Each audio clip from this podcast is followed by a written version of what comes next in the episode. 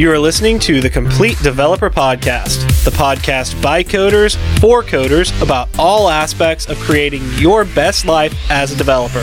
I'm Will, the accomplished developer and aspiring software architect. And I'm Beej, the advancing journeyman developer. Complete Developer Podcast is supported by listeners like you. We are now on Patreon at www.patreon.com slash complete developer podcast. Happy second anniversary! We've got something really exciting to announce. This week, we've brought back a few of our friends that are starting something really new and exciting. Aaron, Dave, and Jason have some really exciting stuff going on that they're going to tell us about, and we're going to spend the episode talking about it. But before we get started, Will, what have you been fighting this week? I am in SQL Trace Purgatory right now. We have an app that's about to come out, and I thought, you know, maybe I ought to look at, you know, what it's actually doing under the hood, you know, what kind of SQL calls it's doing, make sure it'll stand up under load. And, uh, you know how sometimes you turn over rocks and you find a snake? Yeah, I found like a whole nest of problems. Nothing's you know real bad like actually killing performance, but just stuff that's um, happening on every like every single web request multiple times, and they're database calls that are complex. So I'm, I'm going through and fixing those things. And I don't know if you've ever done this with Entity Framework. You know, like you, like we have a Selenium test script that runs all this stuff and tries to smoke test the app. And so I, I start a SQL trace, I let it do its thing, and then I stop the SQL trace, and then I dump that to a table and I query it and try to find the worst offenders, and then try to find the LINQ code that caused that. Yeah. And that's what I've been doing for a week. Oh man, I mean, Yeah. we, we've got we've got an app that was supposed to have gone into production a couple of weeks ago, but we were doing a bunch of new services and having to do all that sort of stuff too. It's painful. Yeah. But yeah, that's that's basically it. That having been sick a lot. Oh yeah, yeah. We we didn't record on Monday because you were sick. So so Aaron, how about you? Yeah, I've actually been fighting quite a bit the last week. Uh, one is traffic. 2 mm-hmm. today specifically, I was fighting my computer um, because I was actually like working from home, which usually isn't a problem, but today, like, I was just having all kinds of connection issues, and like, I would like I went to to join the WebEx for our, our Scrum call this morning, and as soon as I went to my the like the calendar to open up um, the link to get to it, everything just froze. And then I just spent 15 minutes like force restarting my computer. So I was like late to the scrum call, but apparently nobody noticed. Um, and I was like right on time for my updates. So that was funny. But this last week, I've been working on the same PBI for our app that um, is dealing with uh, like Dev Express, which I, I, I don't know if it's necessarily a framework, but it's not easy to do anything with it. Like literally just I've used it.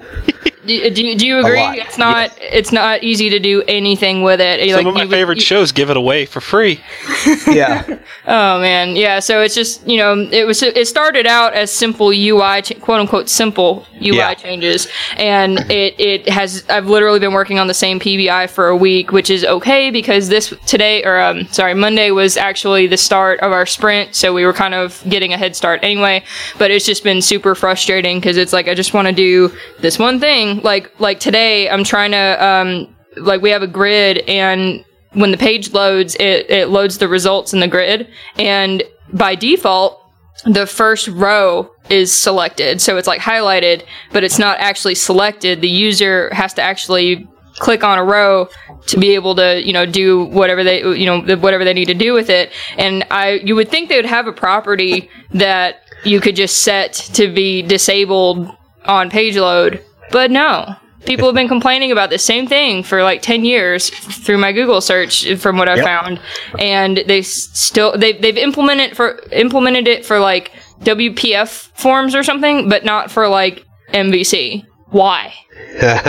So that's, yeah, that's what I've been fighting. Ooh, that sounds rough. Dave, how about you? I have been fighting expression engine template hell for the past couple of days. oh Lord, I've heard of that. Well, I, I got a ticket, and one of our marketing guys was not seeing the right information in the meta tags when he posts a link to Facebook, and Facebook scans the page and feeds certain information, like a preview, to their users of what the post that they're linking to, and they've been kind of becoming more strict and fighting, I guess, uh, fake news or whatever on posts, so that it, it needs to follow certain guidelines to definitely be what you're linking to and not be misleading. So that was straightforward enough, but with Expression Engine, we've got variables from each template that are getting pre-parsed to a global variable, which is constructing the head of the document. And that's, I figured that out and I got it all working, but then we have some pages that are actually calling a third party API, and that's breaking everything. So I've been banging my head against the wall about that Oh, for wow. the past couple of days. Jason, how about you? Well, nothing really tech related. Uh, mostly just fighting the sun at this point. I'm uh, working out my final notice, cleaning and repairing pool equipment. So I'm just uh, struggling to work out my notice without incident and work it. You know, I'm I'm tempted to just say screw it and and uh, quit early, but uh, can't do that. I got two more days left, and I'm home free, and I've got two weeks of vacation after that and then I start my new job. So uh, the only real thing I'm struggling with tech wise is is um, I'm going to have to be using uh, Docker, which I know nothing about for all the projects that I'll be um, uh, doing there. That's interesting. I've never actually used Docker. That's really cool. You have to tell us more about it later uh, once you get in there and get to using it. So it's been kind of an eventful week for me. Uh, started out with me thinking that I'd found a new truck. Like everyone on here heard about that. Uh, unfortunately, the deal fell through, and the guy wanted me to uh, give him an extra hundred dollars to take it through emissions, which only cost nine dollars, and I offered to do it myself, but I wasn't going to buy the truck until it had passed, and so he he just refused to to budge on that. So I just said no, thank you. Then uh, a little bit later, I noticed that he'd reposted it on Craigslist with the emissions report. I'm like, really, dude? Yeah. Rude, indeed. So, and then uh, Monday afternoon, my uncle was rushed to the hospital for emergency surgery. I won't go into the gory details, but uh, he's still at the hospital recovering. I got to visit with him after the surgery, and I'm going to be going back tomorrow. Uh, my mom told me that he was sitting up talking and uh, asking how long he has to stay in bed today, so that's pretty good. Um, on a happier note, though, I may have found my next phone. And no, it's not another iPhone. I'll tell you guys more about it in IoTs.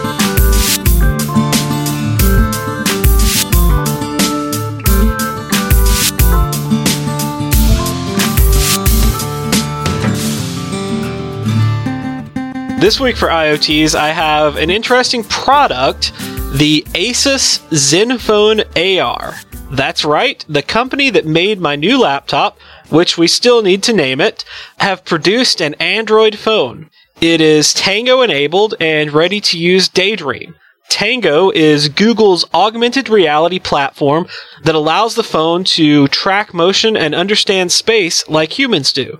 Daydream is their immersive virtual reality platform. The phone has three rear cameras, one for motion tracking, one for depth sensing with an infrared projector, and one that is a 23 megapixel camera. It's not exactly Internet of Things, but can be used as a tool for working with them. I'm kind of looking forward to seeing what they come out for on this new phone. There'll be a link to it in the show notes. Hey, Will, who's talking to us this week? Uh, well, before we get to the comment, we have a shout out and congratulations to Michael, whose comment we read on the Getting a Job episode several weeks back.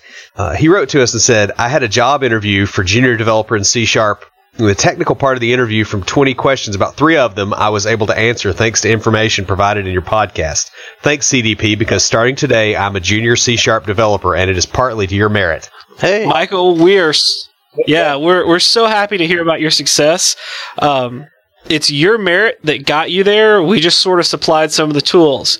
Guys, if you've got a success story, we'd love to hear about it and mention you on the show. Send us an email or join our new Slack channel, Complete Dev Network, and tell us about it in the hashtag win section. Uh, we also got an email from Jennifer. It says, Hey guys, I've been listening to your podcast for a month or so now and have listened to a number of old pods too and wanted to say thank you for doing this. Just a little bit of background about me. I graduated college with a bachelor's degree in mathematics May 2016. While I was in college, I spent two years working in an IT department as an intern working mostly with SQL and a little bit with C Sharp. And senior year, I applied to a handful of jobs, got one interview and got the job, and was so excited I didn't shop around very much after that. The job is with a boutique consulting company that primarily uses Pega systems in their consulting business. It started with six months of training, so within seven months of being at the company, I had four certifications, which I thought was very cool. Lots of preparation before going into the field as a developer. However, since finishing training, I spent three months on the bench, and then for the last several months, I have been doing documentation, basically acting as a secretary slash BA. Not my ideal situation. My bosses are great, and I've been able to talk to them about the fact that this is not what I want to be doing. However, whenever I do, they explain it's just where the company is right now because we don't have any developer positions in need of being filled. So I've been at this company for a year now and have not really gained a lot of experience, which I'm finding to be frustrating. So I'm looking to move on. And I also have not enjoyed the limited experiences I've had with Pega versus my experiences writing code. So I think I want to move outside of the Pega space and move into the .NET arena. As I'm currently looking for a job, the last few pods have been great and relevant. So getting to my question, my sister works at a company that has .NET developers. However, I'm not qualified enough at this point. She told her boss about me and my situation, and her boss now wants to interview me for a project management position. After listening to your podcast about building a resume, you mentioned getting your foot in the door at a company and then moving around from there. I'm concerned about the prospect of this pigeonholing me, and I was wondering if you guys think if I want to be a developer, if it would be a bad way to get my foot in the door to take a position as a project manager. I also know you mentioned in another podcast technology that is similar to the Pega technology, and that Pega is a software aimed more towards business users, and they market themselves as the way to get around your IT department. If I remember correctly, you mentioned you think that is the way programming is heading. So I was wondering if you think it is bad to get out of this technology, given that it seems to be the way technology is going. I'm not sure if this is going to be worth mentioning on the show, but if you did read this, I want to thank you for giving me some of your time. Uh, does anybody want to answer that one? So, Jennifer, Uh, it's definitely worth mentioning on the show. We actually received this email a few weeks ago, but I saved it for this specific episode so that we could get more than just our own perspectives. Because I know that Erin has been in somewhat of a similar situation with her first job. Oh, um, yeah, I guess that's my cue. I guess there are some similarities. Um, I thought, I mean, I'd never heard of Pegasystems before this, and so I, I actually took a moment to Google it, and it, it says it's the Salesforce alternative, and they they have a thing on their website where it says customer retention, personalized, not creepy, which I thought was kind of funny. Um, I was just trying to figure out what it was, um, but yeah, I'd never heard of it before. So I think it's a good idea because she seems to be very passionate about. Uh, are we talking directly to her, or are we? Let's just talk about it. Yeah, I got a let's. question. I That's got a what we question. do. So this is Okay. a project management position, kind of a PMP kind of thing. Um, Sure. and like my wife is is not in tech, but she's going through project management training. And um, I told her that um, if she could easily, if she knows like the terminology and she can learn it from me, if she knows the terminology, she can you know project manage you know a group of developers. You don't need to know how to program. Is that is that true? In all honesty, Yeah, I mean that doesn't seem like it, like what she wants to do though. She sounds like she wants to That's actually be exactly in the programming and and, That's and build things. Yeah. That's my point. She sounds like she wants to be in the thick of it. Yeah. Yeah. So, and and so and I mean I think you have to have like a specific kind of skills and specific kind of personality and I mean in order to manage people, manage projects essentially. And Especially if- developers. So Right, if you're exactly. Back So- on a project, and what I mean by that is you got a bird's eye view of something. You're not concerned with the details. So she may be very, very frustrated in the, the fact that she'll never get to code.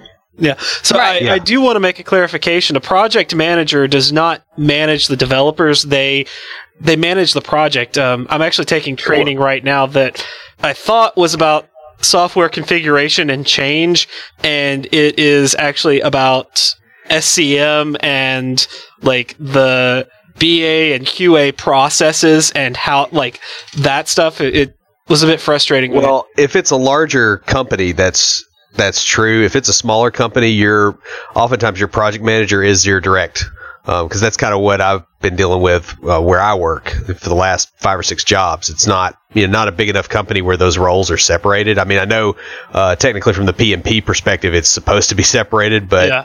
um, so it's it's kind of hard to to be sure on that. But I think the big thing here is that she really sounds like she wants to get into development. right. I, I don't think it would be a good idea to push her towards a role that seems to get people further away from development if that's not the direction she wants to go. Right. I, I would agree with that. Um, I think it, it's important for her um, you know, if that's re- really what she wants to do, to to stay to stick with that and to voice that um, in in interviews and and to people because like nobody is going to take you know nobody should take control of your career but you like and and the companies you interview with the people you talk to like they're not going to know what your interests what your goals are and you know that type of thing um, so like one interesting thing that happened with um, one of my most recent round of interviews with with InfoWorks was um, the first interview I was in. Um, I, I told my interviewer that um, I didn't want to be pigeonholed. I didn't want to be siloed.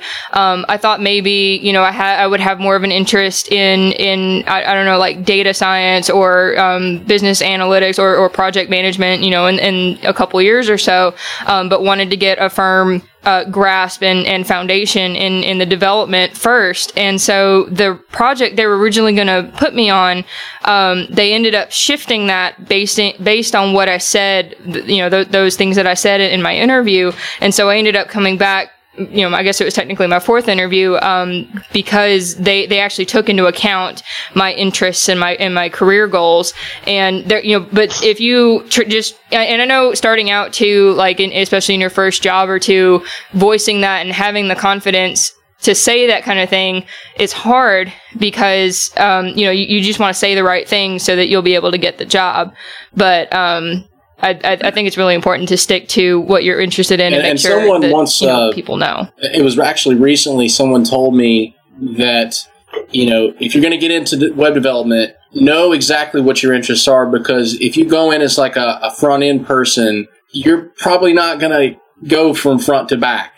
Meaning you know you're not going to be a back end developer eventually. You're they're going to pigeonhole you into a front end developer role so if you want to be a back end developer you need to you know focus yourself there or, or if you want to be devops focus yourself there but there's not as much crossover as you might think. This is this is was told to me by um, a friend of mine, a Georgia Tech graduate. Um, he's now an entrepreneur running his own business, but he worked for Microsoft, and he, he just told me flat out, like, if you think you're, you, you know, you need to you need to find out what you're interested in, and you, you need to pursue that because they're not going to they're going to they're going to put you in a in, in a like I said in a in a pigeonhole, and they're going to keep you there. And I think he's coming from a, a larger organization kind of um, perspective. Yeah, I was I was gonna say I think that's more of a, a larger organization thing. I mean, even though Dave and I both work for the state, we uh, like our dev shop in our department is not that large. We have about six or seven developers, and they're wanting us to cross train so that we can all be full stack developers. And I think in a smaller shop or in you know even a mid-sized shop you're going to get more of that hey we want you to be able to do everything so that you know if the back-end developer you're working with is out sick and we've got something that needs to be fixed you know the code well enough to Yeah, jump in there and situation. work on it Okay, I'm sorry I sorry. agree, and, and I, I, I would agree with that as well, but you know, of course, getting that first job, like you've got to show that you can quickly get to a level of value, and then you can kind of broaden out. So I, I think that's kind of what the problem is there. And it's and it's so hard to know when you're first starting out because you want to learn about everything. Like you, Yep. I want to learn front end, I want to learn back end, I want to learn DevOps. Like I want to learn all the things, and it's hard to know like you know right off what what you're going to be interested in and, and what you won't be. And that's Oh, yeah. that I was going to say as well, be, because it sounded like the our caller was kind of writing herself out that she said I'm not really qualified to do this yet, but she does have some background, and so I would say that you know she's going to be the best judge of her abilities. But from my experience coming, you know, transitioning into software development as a self-taught guy, I didn't really know where the bar was set, and it's going to be different everywhere you go. And if they're willing to sit down and talk to you about it, don't listen to that imposter syndrome voice in your Yeah, ear. Give it a- shot. Absolutely, give it a shot. Maybe your skills will She translate has better a. than She you think. am I correct in in uh, remembering that she had a mathematics degree? Okay, so if she has a mathematics Yeah. degree, right off the bat, ahead of me and a lot of other developers, I mean, if if you can get if you're capable of getting that mathematics degree, then you're capable of learning pretty quickly anything that they throw at you. So I, I think that she needs to have more confidence in her abilities just just from that. I would agree. Yeah. Now I will say this: uh, where Dave and I work, we've had a couple of people that started out as web admins. Uh, that It's actually what Dave does, if he doesn't mind me mentioning it. Um, but they started off as web admins to get their foot in the door and have moved on to other positions. One of them is a junior developer. One of them wanted to go into QA, and now she's a QA. That's actually the person that Dave replaced her. but um, that said, a web admin, it is an entry level position. It is a it is a position designed for you to get your foot in the door, show your worth, and then the company goes, "Oh, hey, we have an opening over here for this position that is closer to what you want to do or that is exactly what you want to do. I know that's what happened with one of our junior developers. She started as a web admin and they're like, "Oh, you have a degree in computer science. You've got all this. We're just going to have you doing this junior dev job until one, a position opens up." And when one did, she applied and got it. That said, I, I also understand what you guys are saying about not wanting to get pigeonholed into something. I'm not sure how well project manager will translate into a developer position because web admin, you're still going in there and you're you're working with the HTML and CSS. And Dave, you can you can correct me if I'm like way off on this stuff, but uh, you're still doing a little bit of coding. Um, whereas a project manager, you're not touching the code at all. You're not seeing the code at all.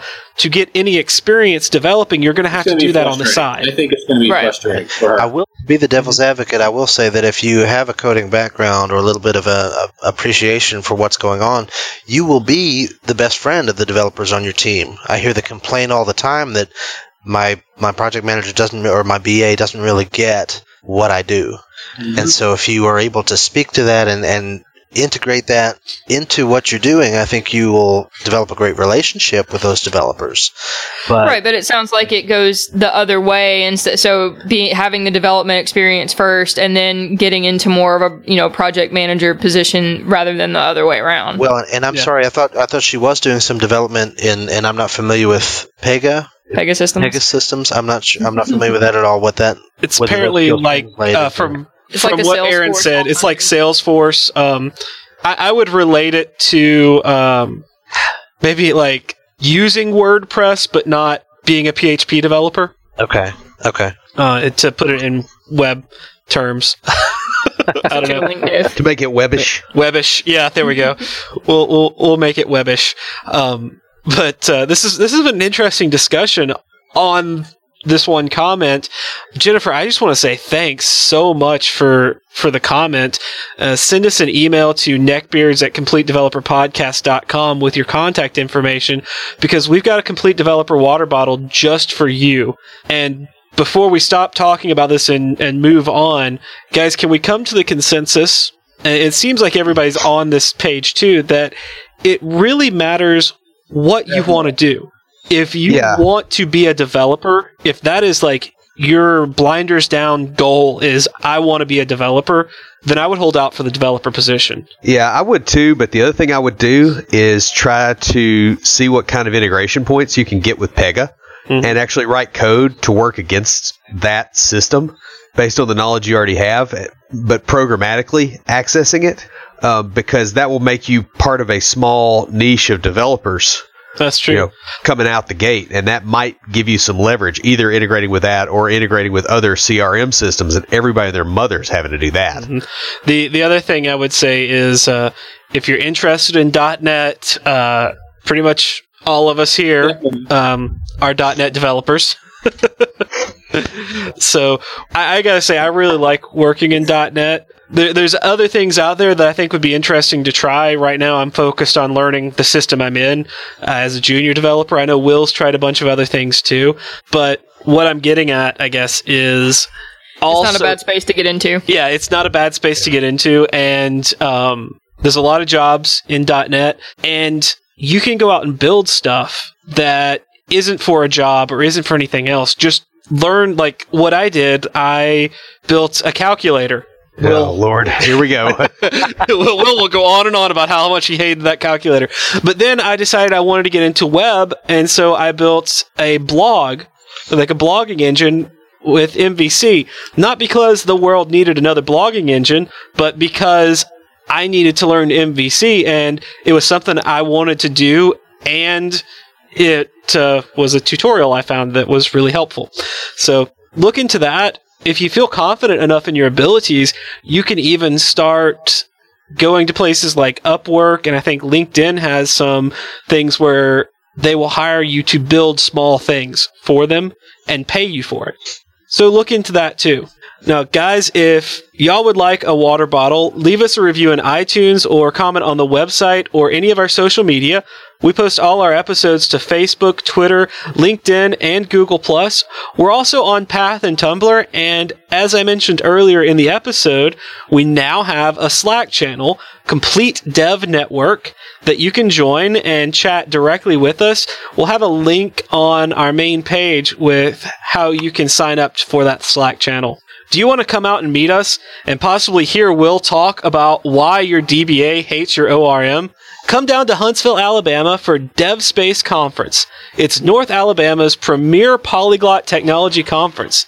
And in addition to Will, you'll be able to hear talks on .NET, JavaScript, C++, and a lot more. DevSpace is October 13th and 14th this year. Tickets are on sale now, and to get a 10% discount, use the code COMPLETEDEV or follow the link in the show notes. Again, that's Dev Space in Huntsville, Alabama on October 13th and 14th, and you can come down, meet me and Will, and possibly uh, Aaron, Dave, or Jason. And I can't say enough about conferences. I have been volunteering at local conferences for two years, and really just have made some incredible connections through doing that. And and um, if you're trying to get get into a career, this is a career. I think this is a great way to go. Totally agree. Agreed. Yeah, I agree with that. Yep. So, getting into the meat of the episode, You mean the fun stuff? yeah, the fun stuff.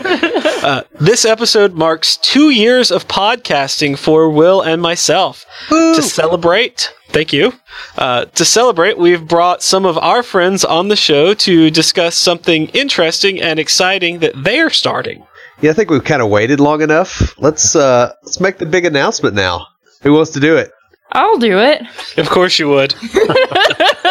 Everyone's thinking, but you know, Yeah. we know you.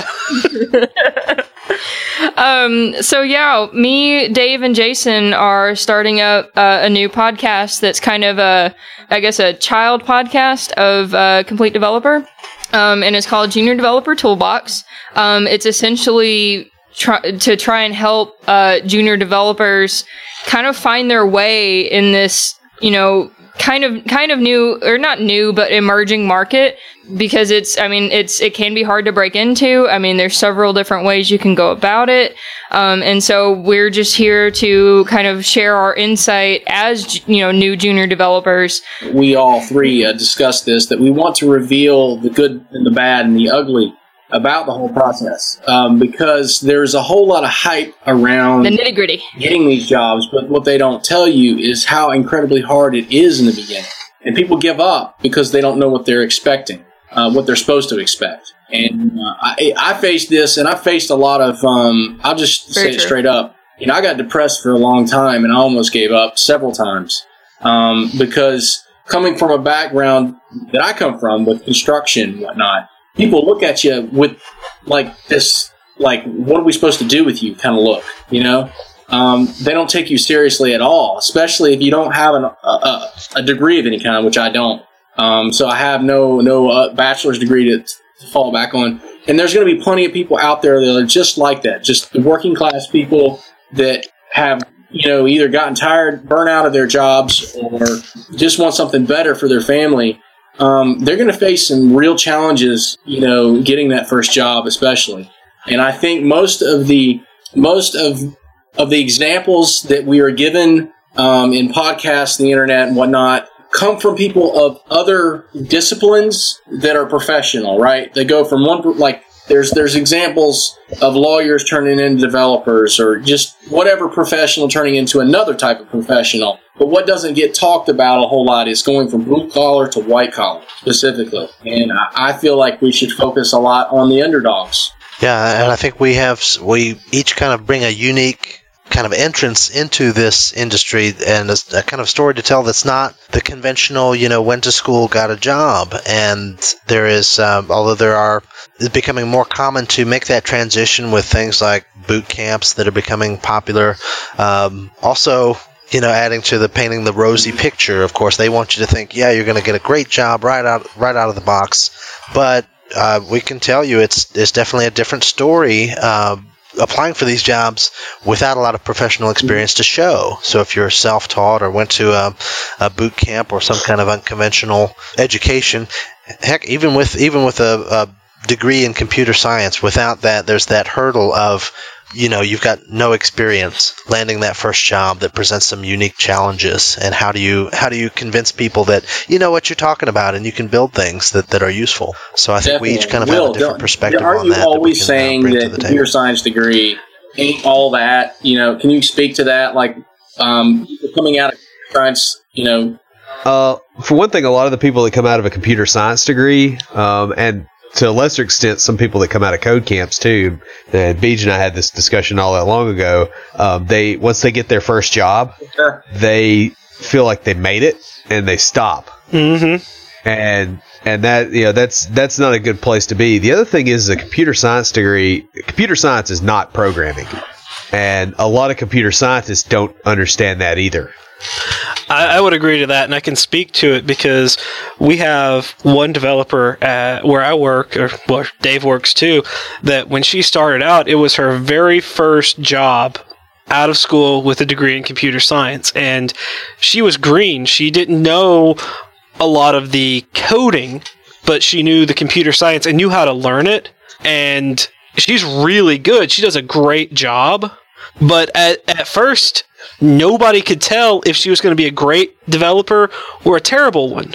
And I think that's the case for a lot of people coming out of school is because they come out with the the knowledge to be able to as the knowledge and the setup to learn to code but not the coding experience. I've heard of several people that get a computer science degree and then go to a boot camp to learn the actual specifics of coding. Yeah, I was about to say that's kind of where one of the divisions is. Is that um, one of the things that I've heard is that computer science degree uh, people who go through that learn more of, I guess, the the theory, and then going through a, a boot camp actually gives you more practical application in building web apps or, or applications or websites. Um, and and so that's that that's a division. Yeah, the way I the way I try to explain it to people is that if you come out with a computer science degree, it's I guess the best way to put it would be that you think of a of writing a program as being a more a movie choreographed sword fight, whereas in reality it's a drunken knife fight on ice. and like they're like they, they come out and they go okay you know everything's going to be laid out. Every problem's going to be solvable. There's not going to be interruptions. There's not going to be other people interacting with my code. There's not going to be technical debt. There's not going to be funky database stuff. There's not going to be uh, flaky networks. There's not going to be stupid users. And you got to think about it like in a movie choreographed sword fight it's like oh everything's perfect. This other guy's not going to you know do something unexpected. I'm not going to trip. You know it's not going to be dark. I'm you know not going to be in the mud or whatever. And what it really is is no it's it's a dirty drunken knife fight on the ice behind a bar. It's just all the things that can go wrong you're usually not prepared for by a computer science degree. So you know flaky network connections um, other people uh, unrealistic deadlines you know sales selling things that can't be done. You know none of that stuff happens in a computer science degree program whereas somebody coming in from the outside they, they don't have that filter on that those things don't happen and so they're more able to adjust Yeah, that that really does sort of get a good explanation going there. So, kind of moving along, we want you to tell us a little bit about the show and we've been talking about some of the things that you're going to focus on with the show. Will you guys have guests every episode? We definitely want to feature some guests um, that you know to keep things fresh and not just be listening to the same voices every week. We have, uh, I, think it's fair to say, I, we've recently done a live recording uh, with a panel that's going to substantiate most of the first episode, where we are going into the community and meeting people and bringing in some voices to talk about junior developers and this role and how to get into the job. But we want to kind of vary it up a little bit and touch on some different topics. We've discussed interviewing recruiters and talking about different issues that affect uh, the workplace and different companies that um, that may be involved. So I'm hoping to really have some some interesting different topics and guests to keep things interesting. Right, but not not every episode. Maybe There Every are episode enough. might be pretty tricky. There, there are enough interview podcasts out there. You know, we could probably do it once or twice a month. well, yeah, depending on what the recording schedule or the release schedule is going to end up being. There's a lot of things still being finalized. yeah. So, um, we, we hit on a little bit. What's the format going to be like? Um, well, I mean, a lot of podcasts follow kind of a, a very similar format. Um, I think um, we're, we we were probably going to kind of use um, y'all's the the complete developer podcast as kind of a a, a template of sorts.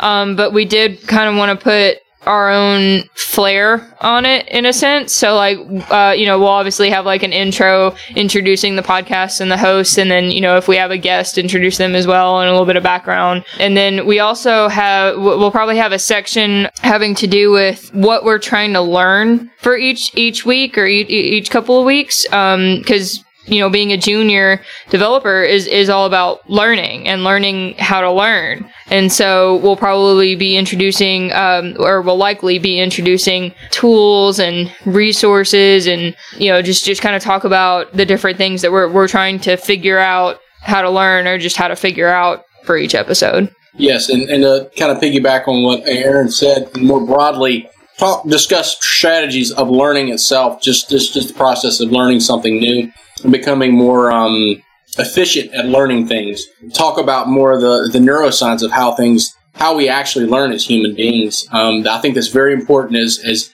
any. I mean, every developer from from junior to, to senior. You know, our main job, especially with technology being what it is and how uh, fast paced that everything is changing. We we don't need to memorize anything. We just need to um, be able to understand how to learn and learn it quickly. Understand um, how to recognize patterns, and um, yeah, just uh, to be able to um, be flexible as technology moves at the rate that it's moving. Because right now, you know, you're not going to be doing the same thing very long, as we all know. And, and still have a job. Right. You guys kind of hinted at the next question, which is what your, well, how often you're going to be publishing your episodes. And when I say hinted at, you seem to indicate y'all haven't decided that yet. No, I think that's definitely a question that we're still hammering out because there's been some concern about.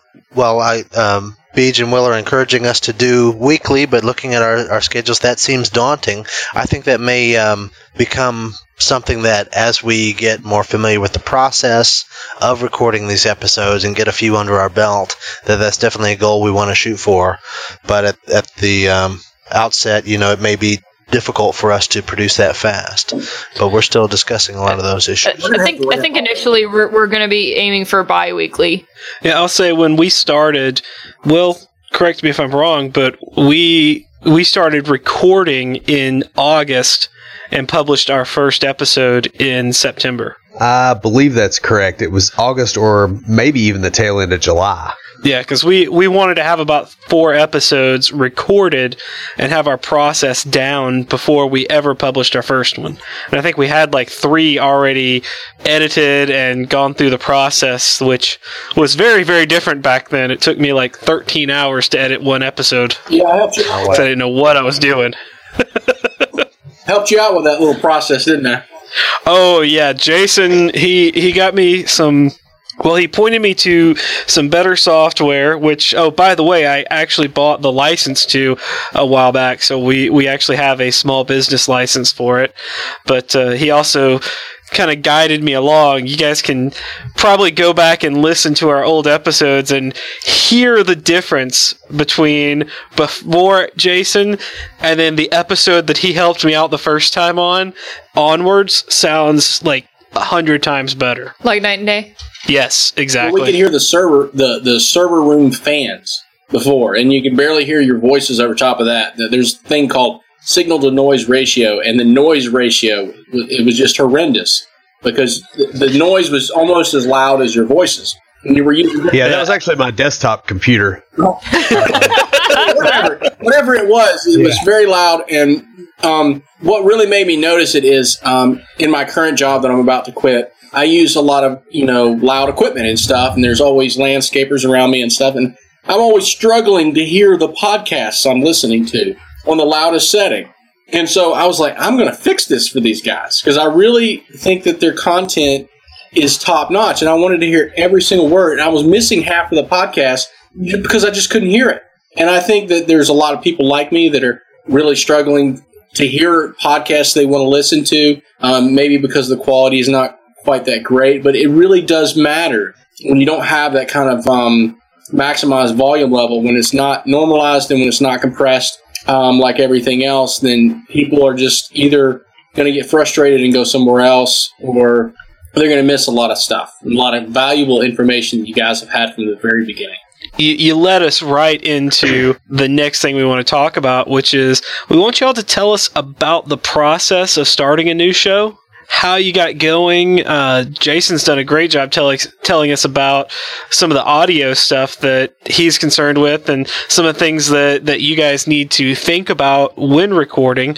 Um, so let's get into the website. I mean, this is something that we're all developers here. How did you guys develop the website?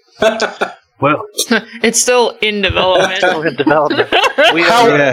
how are you developing the website? Well, they're going to build it in WordPress as soon as I get the credentials over today. It'll happen after this podcast episode air, or well, after this episode is done recording. Oh. If Dave remembers to remind me. Okay. Anyway, I started developing locally just because I wanted to kind of you know, see things laid out a little bit and create some pages just to um, so I could transfer it quickly once I've got those up and running. And the reason why WordPress was um, an easy choice was we're also going to be using the Blue Blubrry plugin, which I think is what is what uh, you guys are using to uh, load the podcast in easily into the page, so people will be able to play it right in the browser. I think you actually pronounce it Blueberry. Blue Blueberry. There's some, there's some blubbery. blubbery. so you talked about the the panel discussion as possibly your first episode.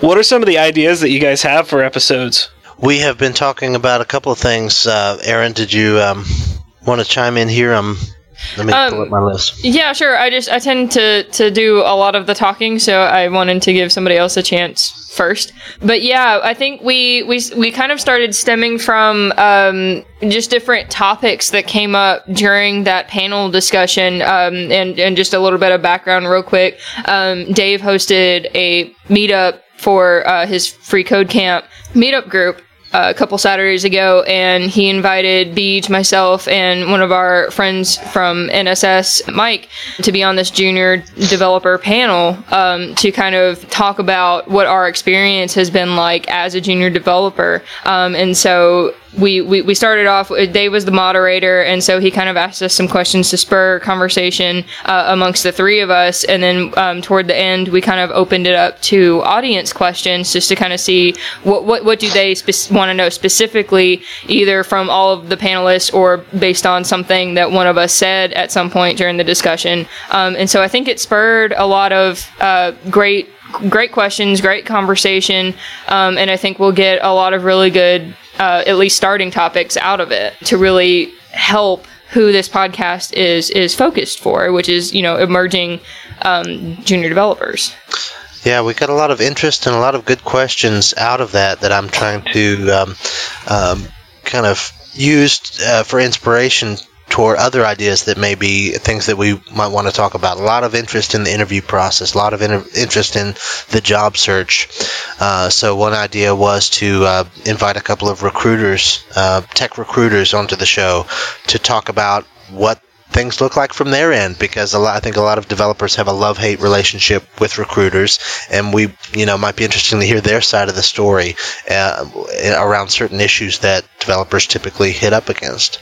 And I think that's an important conversation to be had too, because I know I know personally through my own experience and with things I, I, I see posted through LinkedIn or just hear from fellow uh, developers in in in the um, in the industry of just just just these different interactions that they have with recruiters. And, and then I see recruiters talking about other recruiters and their firms. And, and there's just it, it's a whole it, it's very difficult to navigate, not only for the candidates but for recruiters as well, for for a variety of reasons. And so I think having an episode where we kind of devote to to to kind of straightening well not straightening both sides of the story but, but hearing both sides and, and and having starting that conversation so that both sides can work together versus just griping about one another Yeah, I mean, definitely. And you know what? It helps to be a little humble about um, the fact that we're all human beings with different um, sets of, of knowledge and different wheelhouses. Um,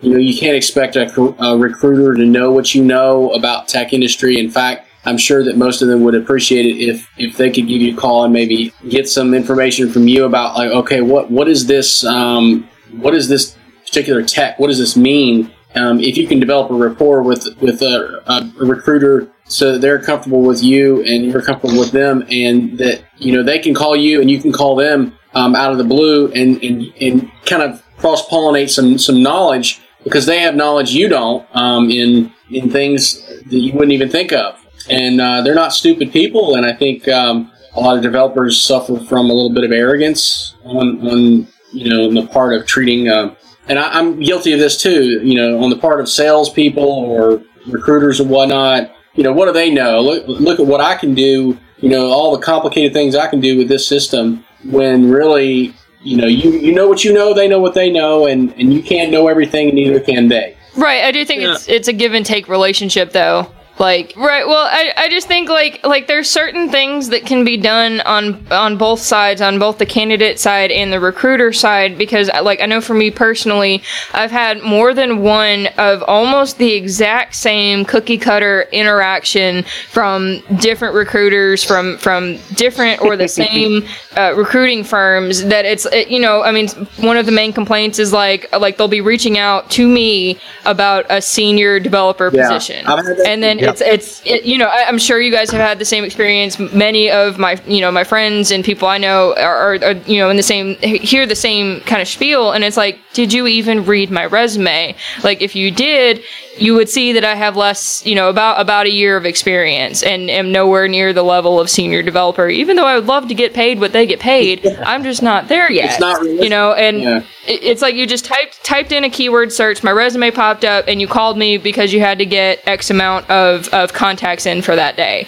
And so I think it kind of goes back to like like part of the system, and it, like Will likes to say, the interview process is broken. The, the you know parts of the recruiting system are broken, and but but these conversations need to be had in in a diplomatic way isn't the right term, but you know in a, in such a way that both sides don't need to get heated, but so that that actual like change can come out of these conversations. Well, I think Aaron, I think a lot of it has to do with the fact that they see thousands of resumes every day, and their memory's just not big enough in order to remember all of it. And maybe it's a, a um, organ, like they're not organized. Maybe they're just brand new, and I think that's a lot of it. It's just um, right. it's a lot. It's a lot to deal with. They've got a lot of people they're dealing with. They can't possibly remember everyone. And if you're not well organized and you don't make notes about everyone you talk to, which I think the, the good ones keep a running, you know, list of notes and they make notes under each person's name. At least that's what I would do if I was a recruiter. I would make sure that I noted what I talked to each person about, what, what we talked about, what jobs we talked about, yada yada yada, so that I have that record in some kind of you know Rolodex or whatever. Right, and, and and that's kind of, I guess, a point of separation between the, the, the good recruiters and maybe the not so good recruiters is, is how invested in personal and like professional relationships are they, or are they just in it for for the short run to make a buck and, and you know don't care about sustaining those relationships for the Yeah, you long could say the same thing about a lot of junior developers as well. Yes. All right, very true. guys. So that that's that that That's really just gets into yeah yeah. I would say that that really kind of gives us a great idea of what we have to look forward to with your show because it, it sounds to me like this is going to be a really interesting kind of discussion based show Honest. where yeah Yes, yeah, where you guys are going to take a topic and have some very differing opinions and go back and forth in a friendly, polite manner. Because I just just heard two of you disagreeing on something, but doing it in such a way that I'm like, uh, okay, I would actually sit there and watch them have this conversation. It was like a, a friendly I wouldn't debate. call it. I wouldn't call Um, it a, a disagreement. I would call it an. Um, I interjected, and um, what you said was true, Yeah. and what I said was true. Um, it just depends on the situation, right? So Right, Yeah. but you and me, or you know, and Dave, we're not going to end up yelling at each No. other and, and, and, and like, no, your opinion is discounted. That that's to- totally wrong. But we, we can have a civilized debate and not have it turn into a heated argument based on it. yeah, well, I mean, you know, what Aaron Yeah. was saying is is very true. I, I took the opposite view, just to you know, kind of play devil's yeah, advocate. exactly. that's that's what makes this uh, interesting and why people people will hopefully want to listen to our show is that we have some interesting chemistry, some differing backgrounds and experiences, but I think we respect each other enough to kind of hear the other out, consider different options, and talk about what you know the real deal that's affecting junior developers in the real world. Hopefully, people. That's- Will, I'm hoping people will uh, respond to that. That's that's really good. Now, um, So, uh, what do you guys expect out of your editorial process? Like, what's that going to be like with three of you? Well, um, I'm not real sure on the whole editorial thing. I'm going to uh, defer to Aaron and Dave on that. Jason, man. we were counting on you because you're an audio guru. You're gonna. I figured you'd be doing Oh the well, mixing. if that's what you mastering, mean, the audio, like all that. Um, yeah, I mean, I can make it. I can make it make sense. That's what you're asking. Definitely, it's, it's Okay. just a matter of cutting it all up and, and putting it in, in a timeline in, in the right order, just like Beej does. Um, Yeah. I, I think Dave does a really good job, or has done a really good job so far, of kind of reining the conversation in. Because I think I think all of us are guilty of of going off on tangents, or like you know just having a lot to say that we want to get into one segment um, that you know will lead off into into tangents of its own. Um, but you know if we really need to like stay on track with things, I think Dave is pretty good about that. Thank you. Well, I, I think it's an interesting challenge because we do get into some interesting conversations, and just talking with you guys, we've we've really delved into some good content. But I am kind of thinking about, okay, are we going to keep this within a certain time frame, and how do we make that? How do we allow ourselves to dive into the good stuff and still, you know, keep it at a manageable length for our listeners. I don't want to have our, you know, length be all over the place and have that. I want it to be more consistent, but that's going to be a, a fun challenge to try to wrangle, I guess. Yeah, So I agree with that because with, with podcasts I listen to, I, I can't go any longer than an hour, and, and most of the time, it, like I want to try and listen to a whole episode of something within one sitting, and that's usually no more than thirty minutes, and it just usually kind of depends on what I'm doing. But yeah, I mean, I do I do agree with. And keeping I, I got to say that Aaron is limit. really good at um, kind of reining us both in. You know, keeping uh, tabs on all of us and making sure we're you know on point with with things when we're not we're, when we're not actively doing anything. She's um, asking, you know, you know, she's making sure that we're we've got our ducks in a row. So she's kind of a project manager in that sense. Well, thank you for mentioning that because that may be what I'm going for someday. you get an experience. Yeah, That It's, works. it's like this, you know. So I'm guys- like a cat. I don't know if Dave's like this, but you know, I, I can get sidetracked very easy and go off one tangent. yeah, Dave's a musician, of course he's like that. Well, I've never been described. Not As, to, I've never been described as cat-like. I'm a little too clumsy for that, but you know, herding cats. That's what I meant. But, yeah. well, that's that's getting any group of developers to agree on anything. Uh, so our final questions, sort of around where you guys see the show going. Like, what goals do you have? What do you want to I know what I want. accomplish with the show? I want uh, junior developers to be more Money? confident about um, going into this industry and and also answering the question of do they want to go into it in the first place? Because a lot of people it's, they think, well, this pays a lot of money. I want to go into this industry because you know that's that's what I want because I want more money. Well, if that's why you're going, then you're, you're probably not going to get very far. This is not something you do or just decide to do one day without any planning or forethought. You need to know what you're getting yourself into, how long it's going to actually take to get there. For instance, for me, it took me um, almost three years with a full time job. Um, some people can do it a lot quicker. Younger people with less responsibilities can do it a lot quicker. But we need to we need to let people know what they're what they're going to face and th- those that are willing to take that challenge, we need to encourage them and let them know, you know, this is just part of the process. When they hit those hurdles, that's just part of the process. And, you know, hopefully we can help get them there. And um, that will be the reward in itself. I agree with that, but I also wanted to say that there's um, I'm hoping to hopefully inspire some folks as well.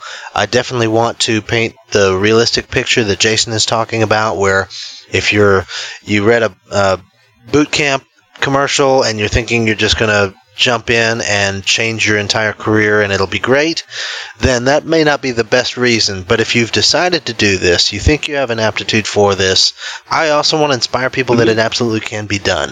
Uh, it's hard work. It may take a lot longer than you think, and the challenges in the day to day of actually working in the industry may not be everything you expected, but it's it's doable, it's rewarding, and uh, hopefully we can communicate that too. I agree with what both Jason and Dave said, um, and then I also kind of want to provide a support system. Um, you know, I I want people to feel like they can reach out to to all three of us and and both Beej and Will as well, or, or just anyone who ends up joining the the Complete Developer Network. Um, j- because I remember I actually tried this when I was at Nashville Software School um, when we were presenting our front end capstones. Um, I actually I actually stood up and gave a speech to the incoming cohort, which was cohort 13, and, and I told them I said, "Hey, you know, we we were where you were three months ago. We you know we were just starting. Some of us had, you know, some experience, some had no experience. Um, we were looking at cohort 11's projects and thinking, how are we ever going to be able to do something like that? But then by the time we got there, all of us had a working application that we were presenting to the next cohort. And and so just, you know, I said, you know, please please come talk to us, pl- ask us questions, like don't, you know, be afraid, you know, to talk to us because, you know, we're here to help, you know, and just kind of build that network for people who who feel like you know like oh I can't do it or or I I have no idea what I'm doing. Um, but just just know that people have have gone through what you're going through now and are are are you know they they they got it. Like they uh, they have accomplished I'm gonna try to say? Like you know they, they did learn things and they they are are on their way to being successful. I, I wanted to mention. I think every software engineer you know from seniors to juniors has that same feeling that they don't know what they're doing. It's the difference is is they're more used to that feeling. you know, it's, it's like they, it doesn't scare yeah. them anymore, and they realize that you know eventually they're going to figure it out. They have confidence in, in what they've already done and, and accomplished, and whether they you know know exactly what's going on at the moment or not. It's just that uh, confidence factor. Um, so, guys, we want to thank you guys for coming on and talking about what you guys have coming up. It's really awesome. Junior Developer Toolbox is going to be a sibling show to Complete Developer Podcast uh, on our brand new Complete Developer Network in a way, this episode is sort of our launch party for the new show. Y'all haven't been able to hear it, but we've been joking around and goofing off the whole time, uh, and it's been it has been a celebration. It really has. It's an exciting time for all of us here as Will and I get to see our friends starting their journey into the podcasting world either one of us may occasionally join the Junior Developer Toolbox crew for an episode. I will probably be on their first episode because I was part of that uh, panel. So be on the lookout for more exciting material from both Junior Developer Toolbox and Complete Developer Podcast. That pretty much wraps us up. Before we close everything out, Will, what do you have for us this week for Tricks of the Trade? Well, I want to reiterate something that John Sonmez says a lot, and that is to trust the process. Um, in other words, if you do the work and you keep pushing, you eventually will get where you're going. We started this podcast two years ago, basically, and we have continued to work at it for this entire time. We, you know, we've we've continued to push, and we've been disciplined and kept going. And I think that's the most important part of this whole journey, both for you guys as you're starting your new uh, venture and for all the listeners that are trying to get into software development or trying to move their career forward. It's just you continue doing the right things on a recurring basis and you just keep plowing forward and eventually you will get there. That is something you need to internalize is that the process is what makes that happen, not necessarily what other people's perception of that process is. Uh, and I both have dealt with individuals that thought that we were kind of being cocky in the fact that we were running a podcast and doing all this and that we would never get anywhere with it and we pulled it off. And it's because of consistent work. So don't let anybody else's perception stop you. Just keep going. And that's all i've got. Stand by for Titanfall. If you have a question or comment, please email us at neckbeards at completedeveloperpodcast.com. Our theme music is an excerpt from Stand By for Titanfall by Pure Bells, available on SoundCloud and licensed through Creative Commons. The intro music for IoTs is Hillbilly Hip Hop by Jason Belcher. For references, show notes, and to sign up for weekly emails with extra tips and insights, be sure to check out the website at completedeveloperpodcast.com. You can also follow us on Twitter at CompleteDevPod and like our page on Facebook to keep up with news about the show. Look for us each week on Facebook Live before we record each episode. Thanks for listening. See you next time.